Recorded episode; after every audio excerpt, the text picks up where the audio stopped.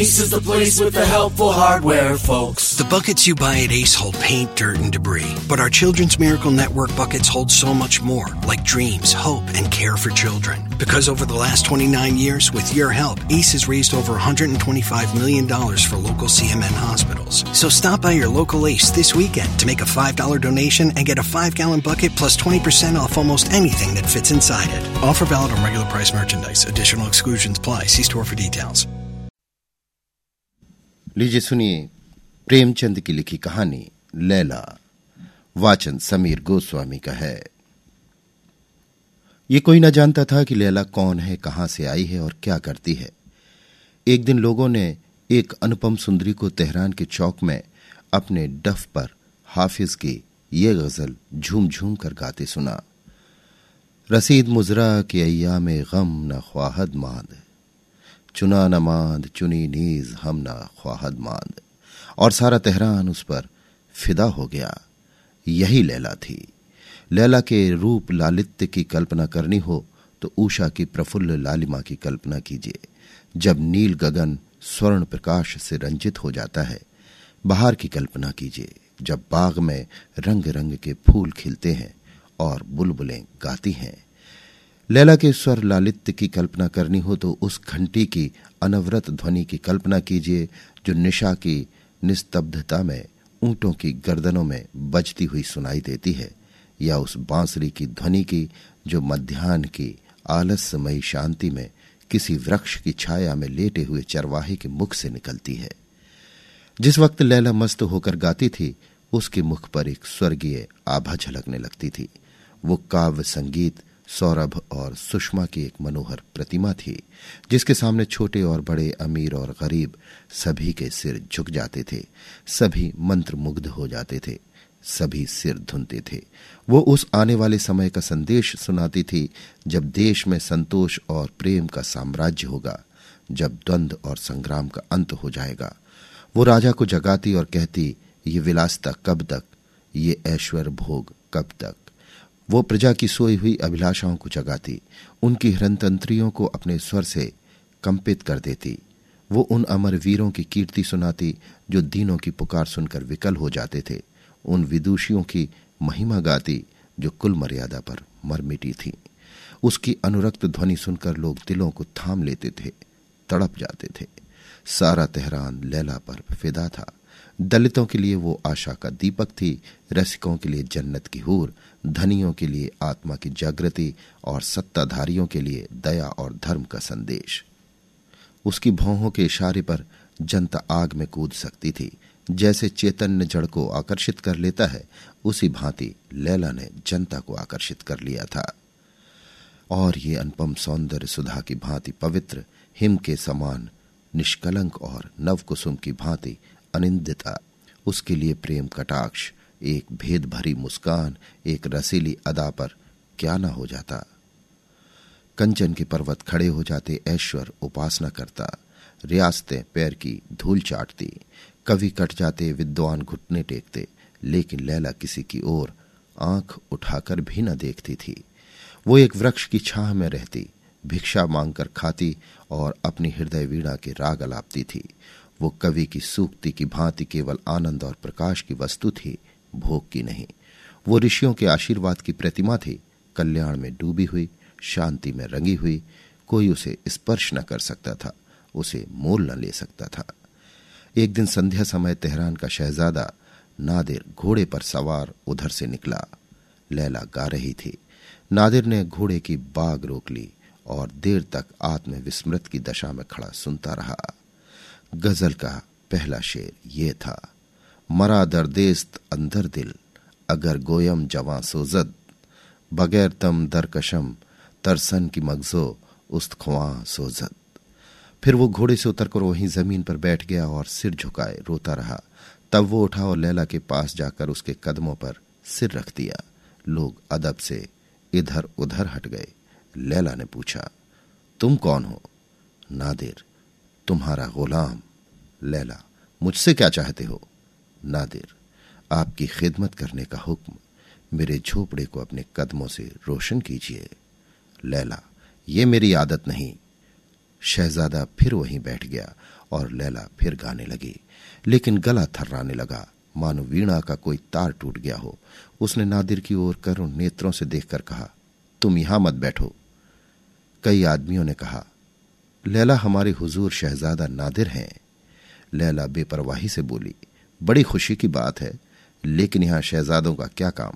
उनके लिए महल है, महफिलें हैं और शराब के दौर हैं।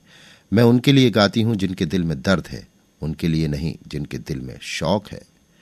शहजादा ने उन्मत्त भाव से कहा, लैला, तुम्हारी एक तान पर अपना सब कुछ निसार कर सकता हूँ।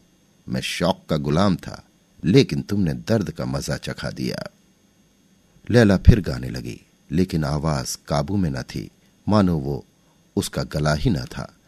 लैला ने डफ कंधे पर रख लिया और अपने डेरे की ओर चली। श्रोता अपने अपने घर चले। कुछ लोग उसके पीछे पीछे उस वृक्ष तक आए, जहाँ वो विश्राम करती थी। जब वो अपनी झोपड़ी के द्वार पर पहुँची, तब सभी आदमी विदा हो चुके थे। केवल एक आदमी झोपड़ी से कई हाथ पर चुपचाप खड़ा था। लैला ने पूछा, तुम कौन हो? नादिर ने कहा, तुम्हारा गुलाम नादिर। लैला, तुम्हें मालूम नहीं कि मैं अपने अमन के गोशे में किसी को आने नहीं देती। नादिर, यह तो देख ही रहा हूँ। लैला, फिर क्यों बैठे हो? नादिर, उम्मीद दामन पकड़े हुए है। लैला ने कुछ देर बाद फिर पूछा, कुछ खाकर आए हो? नादिर, अब तो ना भूख है, न प्यास। लैला, आओ, आज तुम्हें गरीबों का खाना खिलाऊं, इसका मज़ा भी चख लो। नादिर इनकार न कर सका। आज उसे बाजरे की रोटियों में अभूतपूर्व स्वाद मिला। वो सोच रहा था कि विश्व के इस विशाल भवन में कितना आनंद है। उसे अपनी आत्मा में विकास का अनुभव हो रहा था। जब वो खा चुका तो लैला ने कहा, अब जाओ। आधी रात से ज़्यादा गुजर गई। नादिर ने आँखों में आँसू भरकर कहा, नहीं लैला, अब मेरा आसन भी यहीं जमेगा। नादिर दिन भर लैला के नगमे सुनता, गलियों में सड़कों पर जहाँ वो जाती, उसके पीछे पीछे घूमता रहता। रात को उसी पेड़ के नीचे जाकर पड़ रहता। बादशाह ने समझाया, मलका ने समझाया, उमरा ने मिन्नतें की, लेकिन नादिर के सिर से लैला का सौदा न गया। जिन हालों लैला रहती थी, उन हालों वो भी रहता था। मलका उसके लिए अच्छे से अच्छे खाने बनाकर भेजती, लेकिन नादिर उनकी ओर देखता भी न था। लेकिन लैला के संगीत में अब वो शुद्धाना थी। वो टूटे हुए तारों का राग था जिसमें न वो लोच था, न वो जादू, न वो असर। वो अब भी गाती थी, सुनने वाले अब भी आते थे। लेकिन अब वो अपना दिल खुश करने को नहीं, उनका दिल खुश करने को गाती थी और सुनने वाले विवहल होकर नहीं, उसको खुश करने के लिए आते थे। इस तरह छह महीने गुजर गए। एक दिन लैला गाने न गई। नादिर ने कहा, क्यों लैला? आज गाने ना चलोगी? लैला ने कहा, अब कभी ना जाऊँगी। सच कहना तुम्हें अब भी मेरे गाने में पहले ही का सा मज़ा आता है? नादिर बोला, पहले से कहीं ज़्यादा। लैला, लेकिन और लोग तो अब नहीं पसंद करते? नादिर, हाँ, मुझे इसका ताज्जुब है। लैला, ताज्जुब की बात नहीं। पहले मेरा दिल खुला हुआ था, उसमें सबके लिए जगह थी। वो सबके दिलों में पहुँचती थी। अब तुमने उसका दरवाज़ा बंद कर दिया। अब वहाँ सिर्फ़ तुम हो। इसलिए उसकी आवाज़ तुम्ही को पसंद आती है। ये दिल अब तुम्हारे सिवा और किसी के काम का नहीं रहा। चलो, आज तक तुम मेरे गुलाम थे, आज से मैं तुम्हारी लौंडी होती हूँ। चलो, मैं तुम्हारे पीछे पीछे चलूँगी। आज से तुम मेरे मालिक हो। थोड़ी सी आग लेकर इस झोपड़े में लगा दो। इस डफ को उसी में जला दूँगी। तेहरान में घर घर आनंद उत्सव हो रहा था। आज शहजादा नादिर लैला को ब्याह कर लाया था। बहुत दिनों के बाद उसके दिल की मुराद पूरी हुई थी। सारा तेहरान शहजादे पर जान देता था और उसकी खुशी में शरीक था। बादशाह ने तो अपनी तरफ़ से मुनादी करवा दी थी कि इस शुभ अवसर पर धन और समय का अपव्यय न किया जाए। केवल लोग मस्जिदों में जमा होकर खुदा से दुआ मांगे कि वर और वधु चिरंजीवी हों और सुख से रहें। लेकिन अपने प्यारे शहजादे की शादी में धन और धन से अधिक मूल्यवान समय का मुँह देखना किसी को गवारा न था। रईसों ने महफिलें सजाई, चिराग जलाए, बाजे बजवाए। गरीबों ने अपनी डफलियाँ संभाली और सड़कों पर घूम घूम कर उछलते, कूदते फिरे। संध्या के समय शहर के सारे अमीर और रईस शहजादे को बधाई देने के लिए दीवाने खास में जमा हुए। शहजादा इत्रों से महकता, रत्नों से चमकता और मनोल्लास से खिलता हुआ आकर खड़ा हो गया। काजी ने अर्ज़ की, हुजूर पर खुदा की बरकत हो। हज़ारों आदमियों ने कहा, आमीन। शहर की लल्लाएँ भी लैला को मुबारकबाद देने आईं। लैला बिल्कुल सादे कपड़े पहने थी। आभूषणों का कहीं नाम ना था। एक महिला ने कहा, आपका सुहाग सदा सलामत रहे। हज़ारों कंठों से ध्वनि निकली। आमीन। कई साल गुजर गए, नादिरा बादशाह था और लैला उसकी मलिका ईरान का शासन इतने सुचारू रूप से कभी न हुआ था। दोनों ही प्रजा के हितैषी थे, दोनों ही उसे सुखी और संपन्न देखना चाहते थे। प्रेम ने वे सभी कठिनाइयाँ दूर कर दी, जो लैला को पहले शंकित करती रहती थी। नादिर राजसत्ता का वकील था, लैला प्रजासत्ता की, लेकिन व्यवहारिक रूप से उनमें कोई भेद न पड़ता था। कभी ये दब जाता, कभी वो हट जाती। उनका दाम्पत्य जीवन आदर्श था। नादिर लैला का रुख देखता था, लैला नादिर का। काम से अवकाश मिलता तो दोनों बैठकर गाते बजाते। कभी नदियों की सैर करते, कभी किसी वृक्ष की छाह में बैठे हुए हाफिज की गजलें पढ़ते और जूमते। न लैला में अब उतनी सादगी थी, न नादिर में अब उतना तकल्लुफ था। नादिर का लैला पर एक आधिपत्य था, जो साधारण बात थी, जहाँ बादशाहों की महल सरा में बेगमों के मोहल्ले बसते थे। दर्जनों और कौड़ियों से उनकी गणना होती थी। वहाँ लैला अकेली थी। उन महलों में अब शफा खाने मदरसे और पुस्तकालय थे, जहाँ महल सरों का वार्षिक व्यय करोड़ों तक पहुँचता था। वहाँ अब हज़ारों से आगे न बढ़ता था। शेष रुपए प्रजाहित के कामों में खर्च कर दिए जाते थे। ये सारी कतर ब्योत लैला ने की थी। बादशाह नादिर था, पर अख्तियार लैला के हाथों में था। सब कुछ था, किंतु प्रजा संतुष्ट न थी। उसका संतोष दिन दिन बढ़ता जाता था। राज सत्तावादियों को भय था कि अगर यही हाल रहा तो बादशाह के मिट जाने में संदेह नहीं। जमशेद का लगाया हुआ वृक्ष, जिसने हज़ारों सदियों से आंधी और तूफ़ान का मुकाबला किया।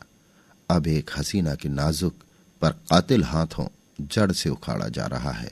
इधर प्रजासत्तावादियों को लैला से कितनी आशाएँ थी। सभी दुराशाएँ सिद्ध हो रही थी। वे कहते, अगर ईरान इस चाल से तरक्की के रास्ते पर चलेगा तो इससे पहले कि वो मंजिल मकसूद पर पहुँचे, कयामत आ जाएगी। दुनिया हवाई जहाज़ पर बैठी उड़ी जा रही है और हम अभी ठेलों पर बैठते भी डरते हैं कि कहीं इसकी हरकत से दुनिया में भूचाल ना आ जाए। दोनों दलों में आए दिन लड़ाइयाँ होती रहती थी। न नादिर के समझाने का असर अमीरों पर होता था, न लैला के समझाने का गरीबों पर। सामंत नादिर के खून के प्यासे हो गए। प्रजा लैला की जानी दुश्मन। राज्य में तो ये अशांति फैली हुई थी, विद्रोह की आग दिलों में सुलग रही थी और राजभवन में प्रेम का शांतिमय राज्य था। बादशाह और मलका दोनों प्रजा संतोष की कल्पना में मग्न थे। रात का समय था, नादिर और लैला आराम गाह में बैठे हुए शतरंज की बाजी खेल रहे थे। कमरे में कोई सजावट न थी, केवल एक जाजिम बिछी हुई थी। नादिर ने लैला का हाथ पकड़कर कहा, बस, अब ये ज्यादती नहीं, तुम्हारी चाल हो चुकी। ये देखो, तुम्हारा एक प्यादा पिट गया। लैला अच्छा ये शय, आपके सारे पैदल रखे रह गए और बादशाह पर शह पड़ गई। इसी पर दावा था? नादिर तुम्हारे साथ हारने में जो मज़ा है वो जीतने में नहीं, लैला। अच्छा तो गोया आप दिल खुश कर रहे हैं। शह बचाइए, नहीं दूसरी चाल में मात होती है, नादिब अर्दब देकर। अच्छा अब संभल कर जाना। तुमने मेरे पादशाहत की तोहीन की है। एक बार मेरा फर्जी उठा तो तुम्हारे प्यादों का सफाया कर देगा। लहला बसंत की भी खबर है, ये शह, लाइए। फर्जी अब कहिए, अब की मैं न मानूँगी। कहे देती हूँ। आपको दो बार छोड़ दिया, अब की हरगिज न छोड़ूँगी। नादिर, जब तक मेरा दिलराम यानी घोड़ा है, बादशाह को कोई गम नहीं। लैला अच्छा ये शह, लाइए अपने दिलराम को। कहिए, अब तो मात हुई। नादिर, हाँ, जाने मन, अब मात हो गई। जब मैं ही तुम्हारी अदाओं पर निसार हो गया, तब मेरा बादशाह कब बच सकता था? लैला, बातें न बनाइए। चुपके से इस फरमान पर दस्खत कर दीजिए, जैसा आपने वादा किया था। ये कहकर लैला ने फरमान निकाला, जिसे उसने खुद अपने मोती के से अक्षरों में लिखा था। इसमें अन्न का आयात कर घटाकर आधा कर दिया गया था। लैला प्रजा को भूली न थी। वो अब भी उनकी हित कामना में संलग्न रहती थी। नादिर ने शर्त पर फरमान पर दस्तखत करने का वचन दिया था कि लैला उसे शतरंज में तीन बार मात करे। वो सिद्धहस्त खिलाड़ी था। इसे लैला जानती थी, पर यह शतरंज की बाजी न थी, केवल विनोद था। नादिर ने मुस्कुराते हुए फरमान पर हस्ताक्षर कर दिए। कलम के एक चिन्ह से प्रजा की पाँच करोड़ वार्षिक कर से मुक्ति हो गई। लैला का मुख गर्व से आरक्त हो गया। जो काम बरसों से आंदोलन से न हो सकता था, वो प्रेम कटाक्षों से कुछ ही दिनों में पूरा हो गया। ये सोचकर वो फूली न समाती थी कि जिस वक्त ये फरमान सरकारी पत्रों में प्रकाशित हो जाएगा और व्यवस्थापिका के लोगों को इसके दर्शन होंगे। उस वक्त प्रजावादियों को कितना आनंद होगा। लोग मेरा यश गाएँगे और मुझे आशीर्वाद देंगे। नादिर प्रेम मुग्ध होकर उसके चंद्रमुख की ओर देख रहा था और मानो उसका वश होता तो सौंदर्य की इस प्रतिमा को हृदय में बिठा लेता। सहसा राजभवन के द्वार पर शोर मचने लगा। एक क्षण में मालूम हुआ कि जनता का टिड्डी दल अस्त्र शस्त्र से सुसज्जित राजद्वार पर खड़ा दीवारों को तोड़ने की कोशिश कर रहा है। प्रतिक्षण शोर बढ़ता जाता था और ऐसी आशंका होती थी कि क्रोधोन्मत जनता द्वारों को तोड़कर भीतर घुस जाएगी। फिर ऐसा मालूम हुआ कि कुछ लोग सीढ़ियाँ लगाकर दीवार पर चढ़ रहे हैं। लैला लज्जा और ग्लानी से सिर झुकाए खड़ी थी। उसके मुख से एक शब्द भी न निकलता था, क्या यही वो जनता है जिनके कष्टों की व्यथा कहते हुए उसकी वाणी उन्मत्त हो जाती थी। यही वो अशक्त, दलित शुद्धा पीड़ित, अत्याचार की वेदना से तड़पती हुई जनता है, जिस पर वो अपने को अर्पण कर चुकी थी। नादिर भी मौन खड़ा था, लेकिन लज्जा से नहीं, क्रोध से उसका मुख तमतमा रहा था। आँखों से चिंगारियाँ निकल रही थी। बार बार ओठ चबाता और तलवार के कब्जे पर हाथ रखकर रह जाता था। वो बार बार लैला की ओर संतप्त नेत्रों से देखता था। जरा से इशारे की देर थी, उसका हुक्म पाते ही उसकी सेना इस विद्रोही दल को यों भगा देगी, जैसे आंधी पत्तों को उड़ा देती है, पर लैला से आँखें न मिलती थी। आखिर वो अधीर होकर बोला, लैला, मैं राज सेना को बुलाना चाहता हूँ, क्या कहती हो? लैला ने दीनतापूर्ण नेत्रों से देखकर कहा, जरा ठहर जाइए। पहले इन लोगों से पूछिए कि चाहते क्या है। ये आदेश पाते ही नादिर छत पर चढ़ गया। लैला भी उसके पीछे पीछे ऊपर आ पहुँची। दोनों अब जनता के सम्मुख आकर खड़े हो गए। मशालों के प्रकाश में लोगों ने इन दोनों को छत पर खड़े देखा। मानो आकाश से देवता उतर आए हो। सहस्त्रों कंठों से ध्वनि निकली। वो खड़ी है, वो खड़ी है, लैला वो खड़ी है। ये वो जनता थी जो लैला के मधुर संगीत पर मस्त हो जाया करती थी। नादिर ने उच्च स्वर से विद्रोहियों को संबोधित किया ए ईरान की बदनसीब रियाया तुमने शाही महल को क्यों घेर रखा है? क्यों बगावत का झंडा खड़ा किया है? क्या तुमको मेरा और अपने खुदा का बिल्कुल खौफ नहीं? क्या तुम नहीं जानते कि मैं अपनी आँखों के एक इशारे से तुम्हारी हस्ती खाक में मिला सकता हूँ? मैं तुम्हें हुक्म देता हूँ कि एक लम्हे के अंदर यहाँ से चले जाओ, वरना कला में पाक की कसम मैं तुम्हारे खून की नदी बहा दूँगा। एक आदमी ने जो विद्रोहियों का नेता मालूम होता था, सामने आकर कहा हम उस वक्त तक न जाएँगे जब तक शाही महल लैला से खाली न हो जाएगा। नादिर ने बिगड़कर कहा, ओ नाशुक्रो, खुदा से डरो। तुम्हें अपनी मलका की शान में ऐसी बेअदबी करते हुए शर्म नहीं आती? जब से लैला तुम्हारी मलका हुई है, उसने तुम्हारे साथ कितनी रियायतें की हैं? क्या उन्हें तुम बिल्कुल भूल गए?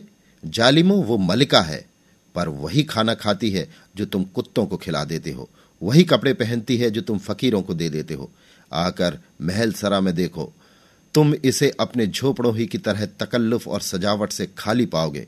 लैला तुम्हारी मलिका होकर भी फकीरी की ज़िंदगी बसर करती है। तुम्हारी खिदमत में हमेशा मस्त रहती है। तुम्हें उसके कदमों की खाक माथे पर लगानी चाहिए। आँखों का सूरमा बनाना चाहिए। ईरान के तख्त पर कभी ऐसी गरीबों पर जान देने वाली, उनके दर्द में शरीक होने वाली, गरीबों पर अपने को निसार करने वाली मलका ने कदम नहीं रखे। और उसकी शान में तुम ऐसी बेहुदा बातें करते हो। अफसोस मुझे मालूम हो गया कि तुम जाहिल इंसानियत से खाली और कमीने हो। तुम इसी काबिल हो कि तुम्हारी गर्दनें कुंद छुरी से काटी जाएँ, तुम्हें पैरों तले रौंदा जाए। नादिर ने बात भी पूरी न कर पाई थी कि विद्रोहियों ने एक स्वर से चिल्लाकर कहा लैला हमारी दुश्मन है हम उसे अपनी मलका की सूरत में नहीं देख सकते। नादिर ने ज़ोर से चिल्लाकर कहा जालिमो जरा खामोश हो जाओ। ये देखो, वो फरमान है जिस पर लैला ने अभी अभी मुझसे ज़बरदस्ती दस्तखत करवाए हैं। आज से गल्ले का महसूल घटाकर आधा कर दिया गया है और तुम्हारे सिर से महसूल का बोझ पाँच करोड़ कम हो गया है। हज़ारों आदमियों ने शोर मचाया। ये महसूल बहुत पहले माफ़ हो जाना चाहिए था। हम एक कौड़ी नहीं दे सकते। लैला लैला, हम उसे अपनी मलिका की सूरत में नहीं देख सकते। अब बादशाह क्रोध से कांपने लगा। लैला ने सजल नेत्र होकर कहा, अगर रियाया की यही मर्ज़ी है कि मैं फिर डफ बजा बजा कर गाती फिरूं तो मुझे कोई उज्र नहीं। मुझे यकीन है कि मैं अपने गाने से एक बार फिर इनके दिल पर हुकूमत कर सकती हूँ। नादिर ने उत्तेजित होकर कहा, लैला, में रियाया की तुनक मिजाजियों का गुलाम नहीं। इससे पहले कि मैं तुम्हें अपने पहलू से जुदा करूँ, तेहरान की गलियाँ खून से लाल हो जाएँगी। मैं इन बादशाहों को इनकी शरारत का मज़ा चखाता हूँ। नादिर ने मीनार पर चढ़कर खतरे का घंटा बजाया। सारे तेहरान में उसकी आवाज़ गूंज उठी, पर शाही फौज का एक आदमी भी न नज़र आया। नादिर ने दोबारा घंटा बजाया। आकाश मंडल उसकी झंकार से कंपित हो गया। तारागण काँप उठे, पर एक भी सैनिक न निकला। नादिर ने तब तीसरी बार घंटा बजाया, पर उसका भी उत्तर केवल एक क्षीण प्रतिध्वनि ने दिया। मानो किसी मरने वाले की अंतिम प्रार्थना के शब्द हों। नादिर ने माथा पीट लिया। समझ गया कि बुरे दिन आ गए। अब भी लैला को जनता के दुराग्रह पर बलिदान करके वो अपनी राजसत्ता की रक्षा कर सकता था। पर लैला उसे प्राणों से प्रिय थी। उसने छत पर आकर लैला का हाथ पकड़ लिया और उसे लिए हुए सदर फाटक से निकला।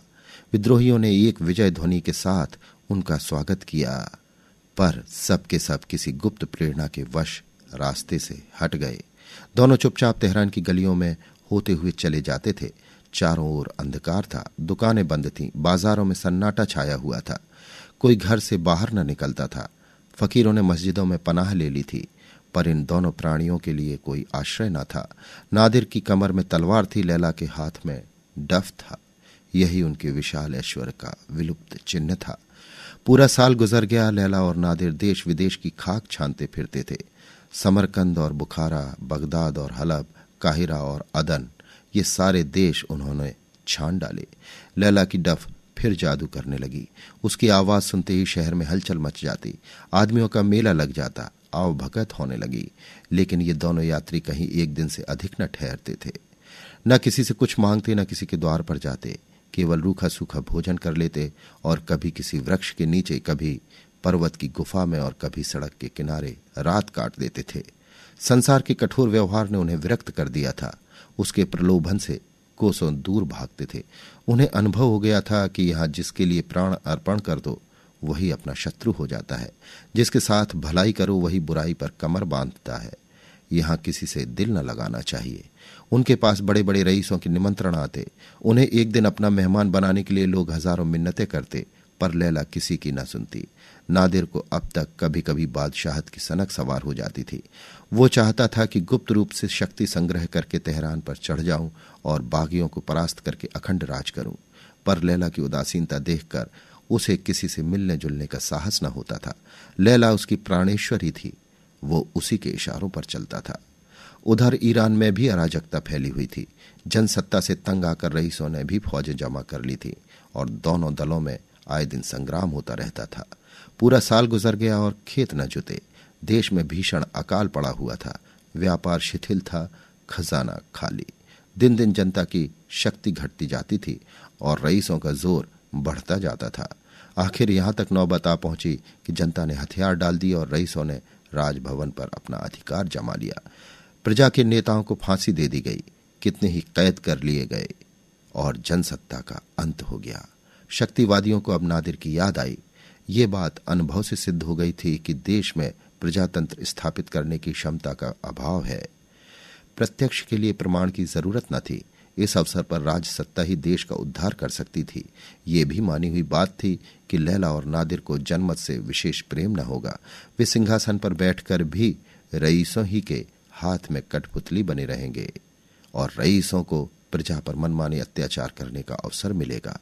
अतएव आपस में लोगों ने सलाह की और प्रतिनिधि नादिर को मना लाने के लिए रवाना हुए।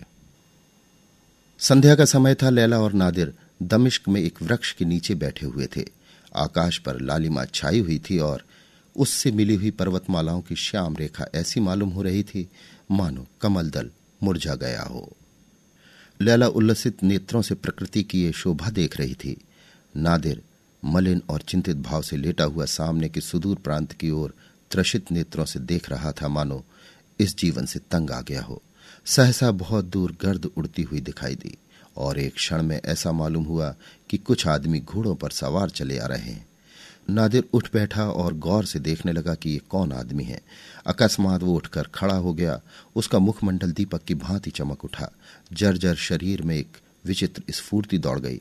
वो उत्सुकता से बोला लैला लैला ये तो ईरान के आदमी है। कलाम पाक की कसम, ये ईरान के आदमी हैं। इनके लिबास से साफ़ ज़ाहिर हो रहा है। लैला ने भी उन यात्रियों की ओर देखा और सचेत होकर बोली, अपनी तलवार संभाल लो, शायद उसकी ज़रूरत पड़े। नादिर, नहीं लैला, ईरान के लोग इतने कमीने नहीं हैं कि अपने बादशाह पर तलवार उठाएँ। लैला, पहले मैं भी यही समझती थी। सवारों ने समीप आकर घोड़े रोक लिए और उतरकर बड़े अदब से नादिर को सलाम किया। नादिर बहुत जब्त करने पर भी अपने मनोवेग को न रोक सका। दौड़कर उनके गले से लिपट गया। वो अब बादशाह न था, ईरान का एक मुसाफिर था। बादशाहत मिट गई थी। ये ईरानियत रोम रोम में भरी हुई थी। वे तीनों आदमी इस समय ईरान के विधाता थे। इन्हें वो खूब पहचानता था। उनकी स्वामी भक्ति की वो कई बार परीक्षा ले चुका था। उन्हें लाकर अपने बोरिए पर बैठाना चाहा। लेकिन वे ज़मीन ही पर बैठे। उनकी दृष्टि से वो बोरिया उस समय सिंहासन था, जिस पर अपने स्वामी के सम्मुख वे कदम न रख सकते थे। बातें होने लगी। ईरान की दशा अत्यंत शोचनीय थी। लूटमार का बाज़ार गर्म था। न कोई व्यवस्था थी, न व्यवस्थापक थे। अगर यही दशा रही तो शायद बहुत जल्द उसकी गर्दन में पराधीनता का जुआ पड़ जाए। देश अब नादिर को ढूंढ रहा था। उसके सिवा कोई दूसरा उस डूबते हुए बेड़े को पार नहीं लगा सकता था। इसी आशा से ये लोग उसके पास आए थे। नादिर ने विरक्त भाव से कहा, एक बार इज़्ज़त ली कि आपकी जान लेने की सोची है। मैं बड़े आराम से हूँ, आप मुझे दिक ना करें। सरदारों ने आग्रह करना शुरू किया, हम हुजूर का दामन न छोड़ेंगे। यहाँ अपनी गर्दनों पर छुरी फेर कर हुजूर के कदमों पर जान दे देंगे। जिन बदमाशों ने आपको परेशान किया था अब उनका कहीं निशान भी ना रहा। हम लोग उन्हें फिर कभी सिर न उठाने देंगे। सिर्फ़ हुजूर की आड़ चाहिए। नादिर ने बात काटकर कहा, साहबो, अगर आप मुझे इस इरादे से ईरान का बादशाह बनाना चाहते हैं तो माफ़ कीजिए। मैंने इस सफ़र में रियाया की हालत का गौर से मुलाहजा किया है और इस नतीजे पर पहुँचा हूँ कि सभी मुल्कों से उनकी हालत खराब है। वे रहम के काबिल हैं। ईरान में मुझे कभी ऐसे मौके न मिले थे। मैं रियाया को अपने दरबारियों की आँखों से देखता हूँ। मुझसे आप लोग ये उम्मीद न रखें कि रियाया को लूट कर आपकी जेबें भरूँगा। ये अजाब अपनी गर्दन पर नहीं ले सकता। मैं इंसाफ का मीजान बराबर रखूँगा और इसी शर्त पर ईरान चल सकता हूँ। लैला ने मुस्कुराकर कहा, तुम रियाया का कसूर माफ़ कर सकते हो, क्योंकि उसकी तुमसे कोई दुश्मनी ना थी। उसके दांत तो मुझ पर थे। मैं उसे कैसे माफ़ कर सकती हूँ? नादिर ने गंभीर भाव से कहा लैला, मुझे यकीन नहीं आता कि तुम्हारे मुँह से ऐसी बातें सुन रहा हूँ। लोगों ने समझा, अभी उन्हें भड़काने की ज़रूरत ही क्या है। ईरान में चलकर देखा जाएगा। दो चार मुखबिरों से रियाया के नाम पर ऐसे उपद्रव खड़े करा देंगे कि इनके सारे ख्याल पलट जाएँगे। एक सरदार ने अर्ज़ की, माजल्लाह, हुजूर ये क्या फरमाते हैं? क्या हम इतने नादान हैं कि हुजूर को इंसाफ के रास्ते से हटाना चाहेंगे? इंसाफ ही बादशाह का जौहर है। और हमारी दिली आरज़ू है कि आपका इंसाफ नो शेरवा को भी शर्मिंदा कर दे। हमारी मंशा सिर्फ़ यही थी कि आइंदा से हम रियाया को कभी ऐसा मौका न देंगे कि वो हुजूर की शान में बेअदबी कर सके।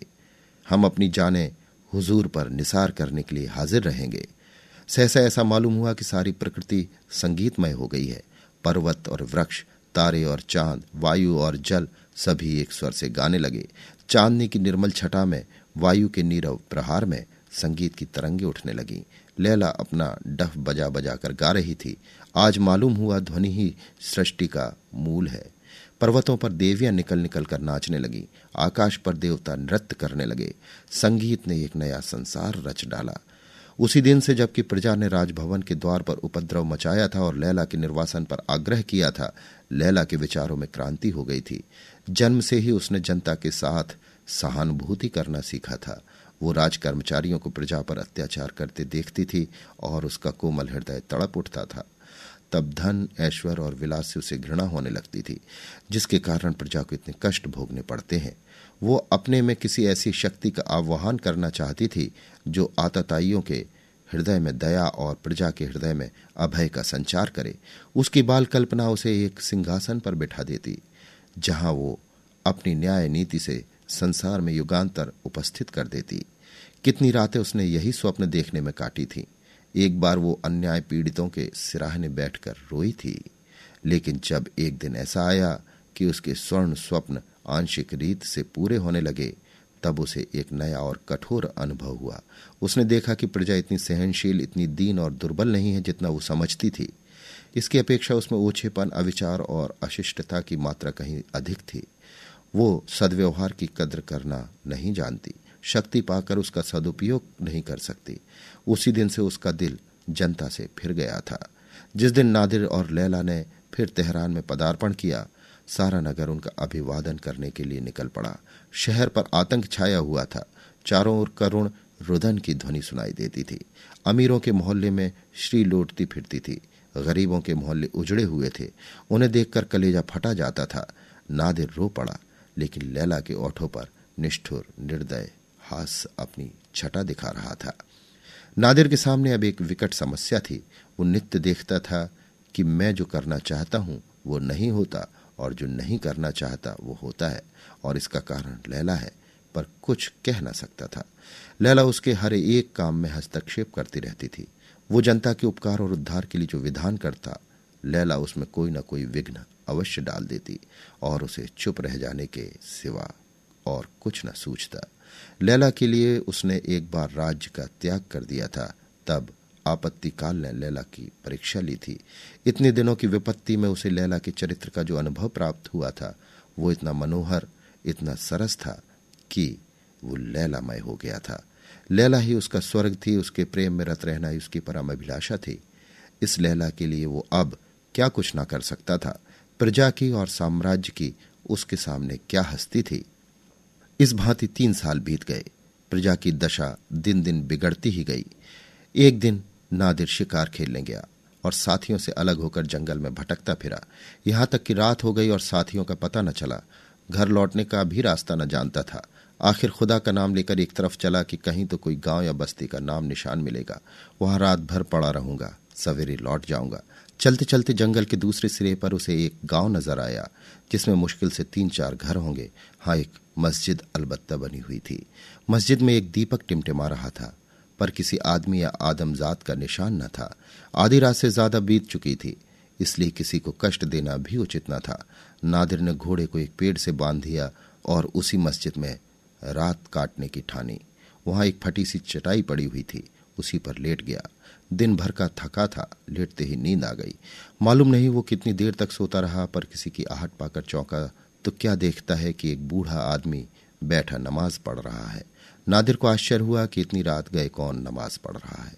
उसे ये खबर न थी कि रात गुजर गई और ये फजर की नमाज़ है। वो पड़ा पड़ा देखता रहा। वृद्ध पुरुष ने नमाज़ अदा की। फिर वो छाती के सामने अंजलि फैलाकर दुआ मांगने लगा। दुआ के शब्द सुनकर नादिर का खून सर्द हो गया। वो दुआ उसके राज्यकाल की ऐसी तीव्र, ऐसी वास्तविक, ऐसी शिक्षाप्रद आलोचना थी, जो आज तक किसी ने ना की थी। उसे अपने जीवन में अपना अपयश सुनने का अवसर प्राप्त हुआ।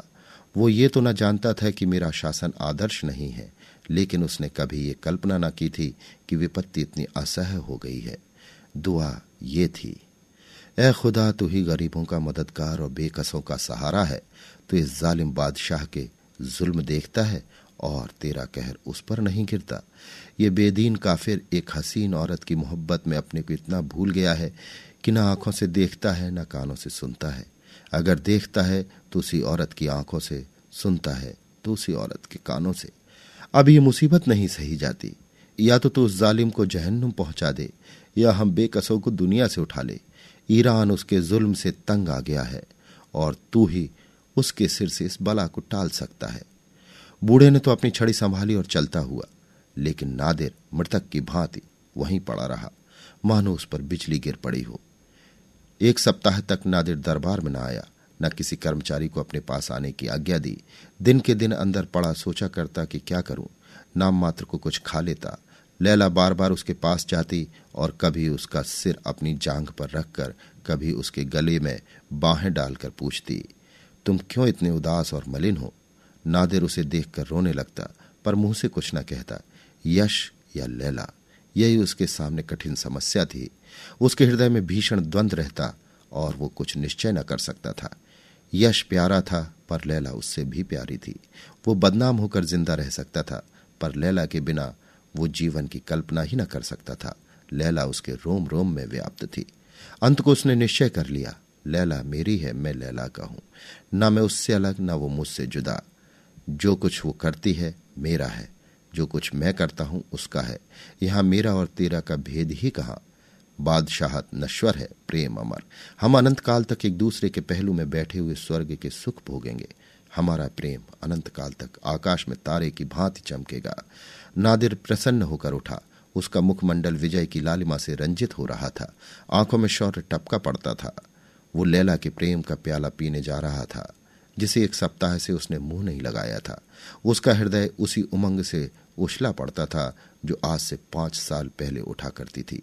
प्रेम का फूल कभी नहीं मुरझाता, प्रेम की नींद कभी नहीं उतरती। लेकिन लैला की आरामगाह के द्वार बंद थे और उसका डफ, जो द्वार पर नित्य खूंटी से लटका रहता था, गायब था। नादिर का कलेजा सन्न सा हो गया। द्वार बंद रहने का आशय तो ये हो सकता था कि लैला बाग में होगी, लेकिन डफ कहाँ गया? संभव है कि वो डफ लेकर बाग में गई हो, लेकिन ये उदासी क्यों छाई है? ये हसरत क्यों बरस रही है? नादिर ने कांपते हुए हाथों से द्वार खोल दिया। लैला अंदर ना थी, पलंग बिछा हुआ था, क्षमा जल रही थी। वज़ू का पानी रखा हुआ था, नादिर के पाँव थर्राने लगे। क्या लैला रात को भी नहीं सोई? कमरे की एक एक वस्तु में लैला की याद थी, उसकी तस्वीर थी, उसकी महक थी, लेकिन लैला ना थी। मकान सूना मालूम होता था ज्योतिहीन नेत्र। नादिर का दिल भर आया। उसकी हिम्मत न पड़ी कि किसी से कुछ पूछे। हृदय इतना कातर हो गया कि हतबुद्धि की भांति फर्श पर बैठकर बिलख बिलख कर रोने लगा।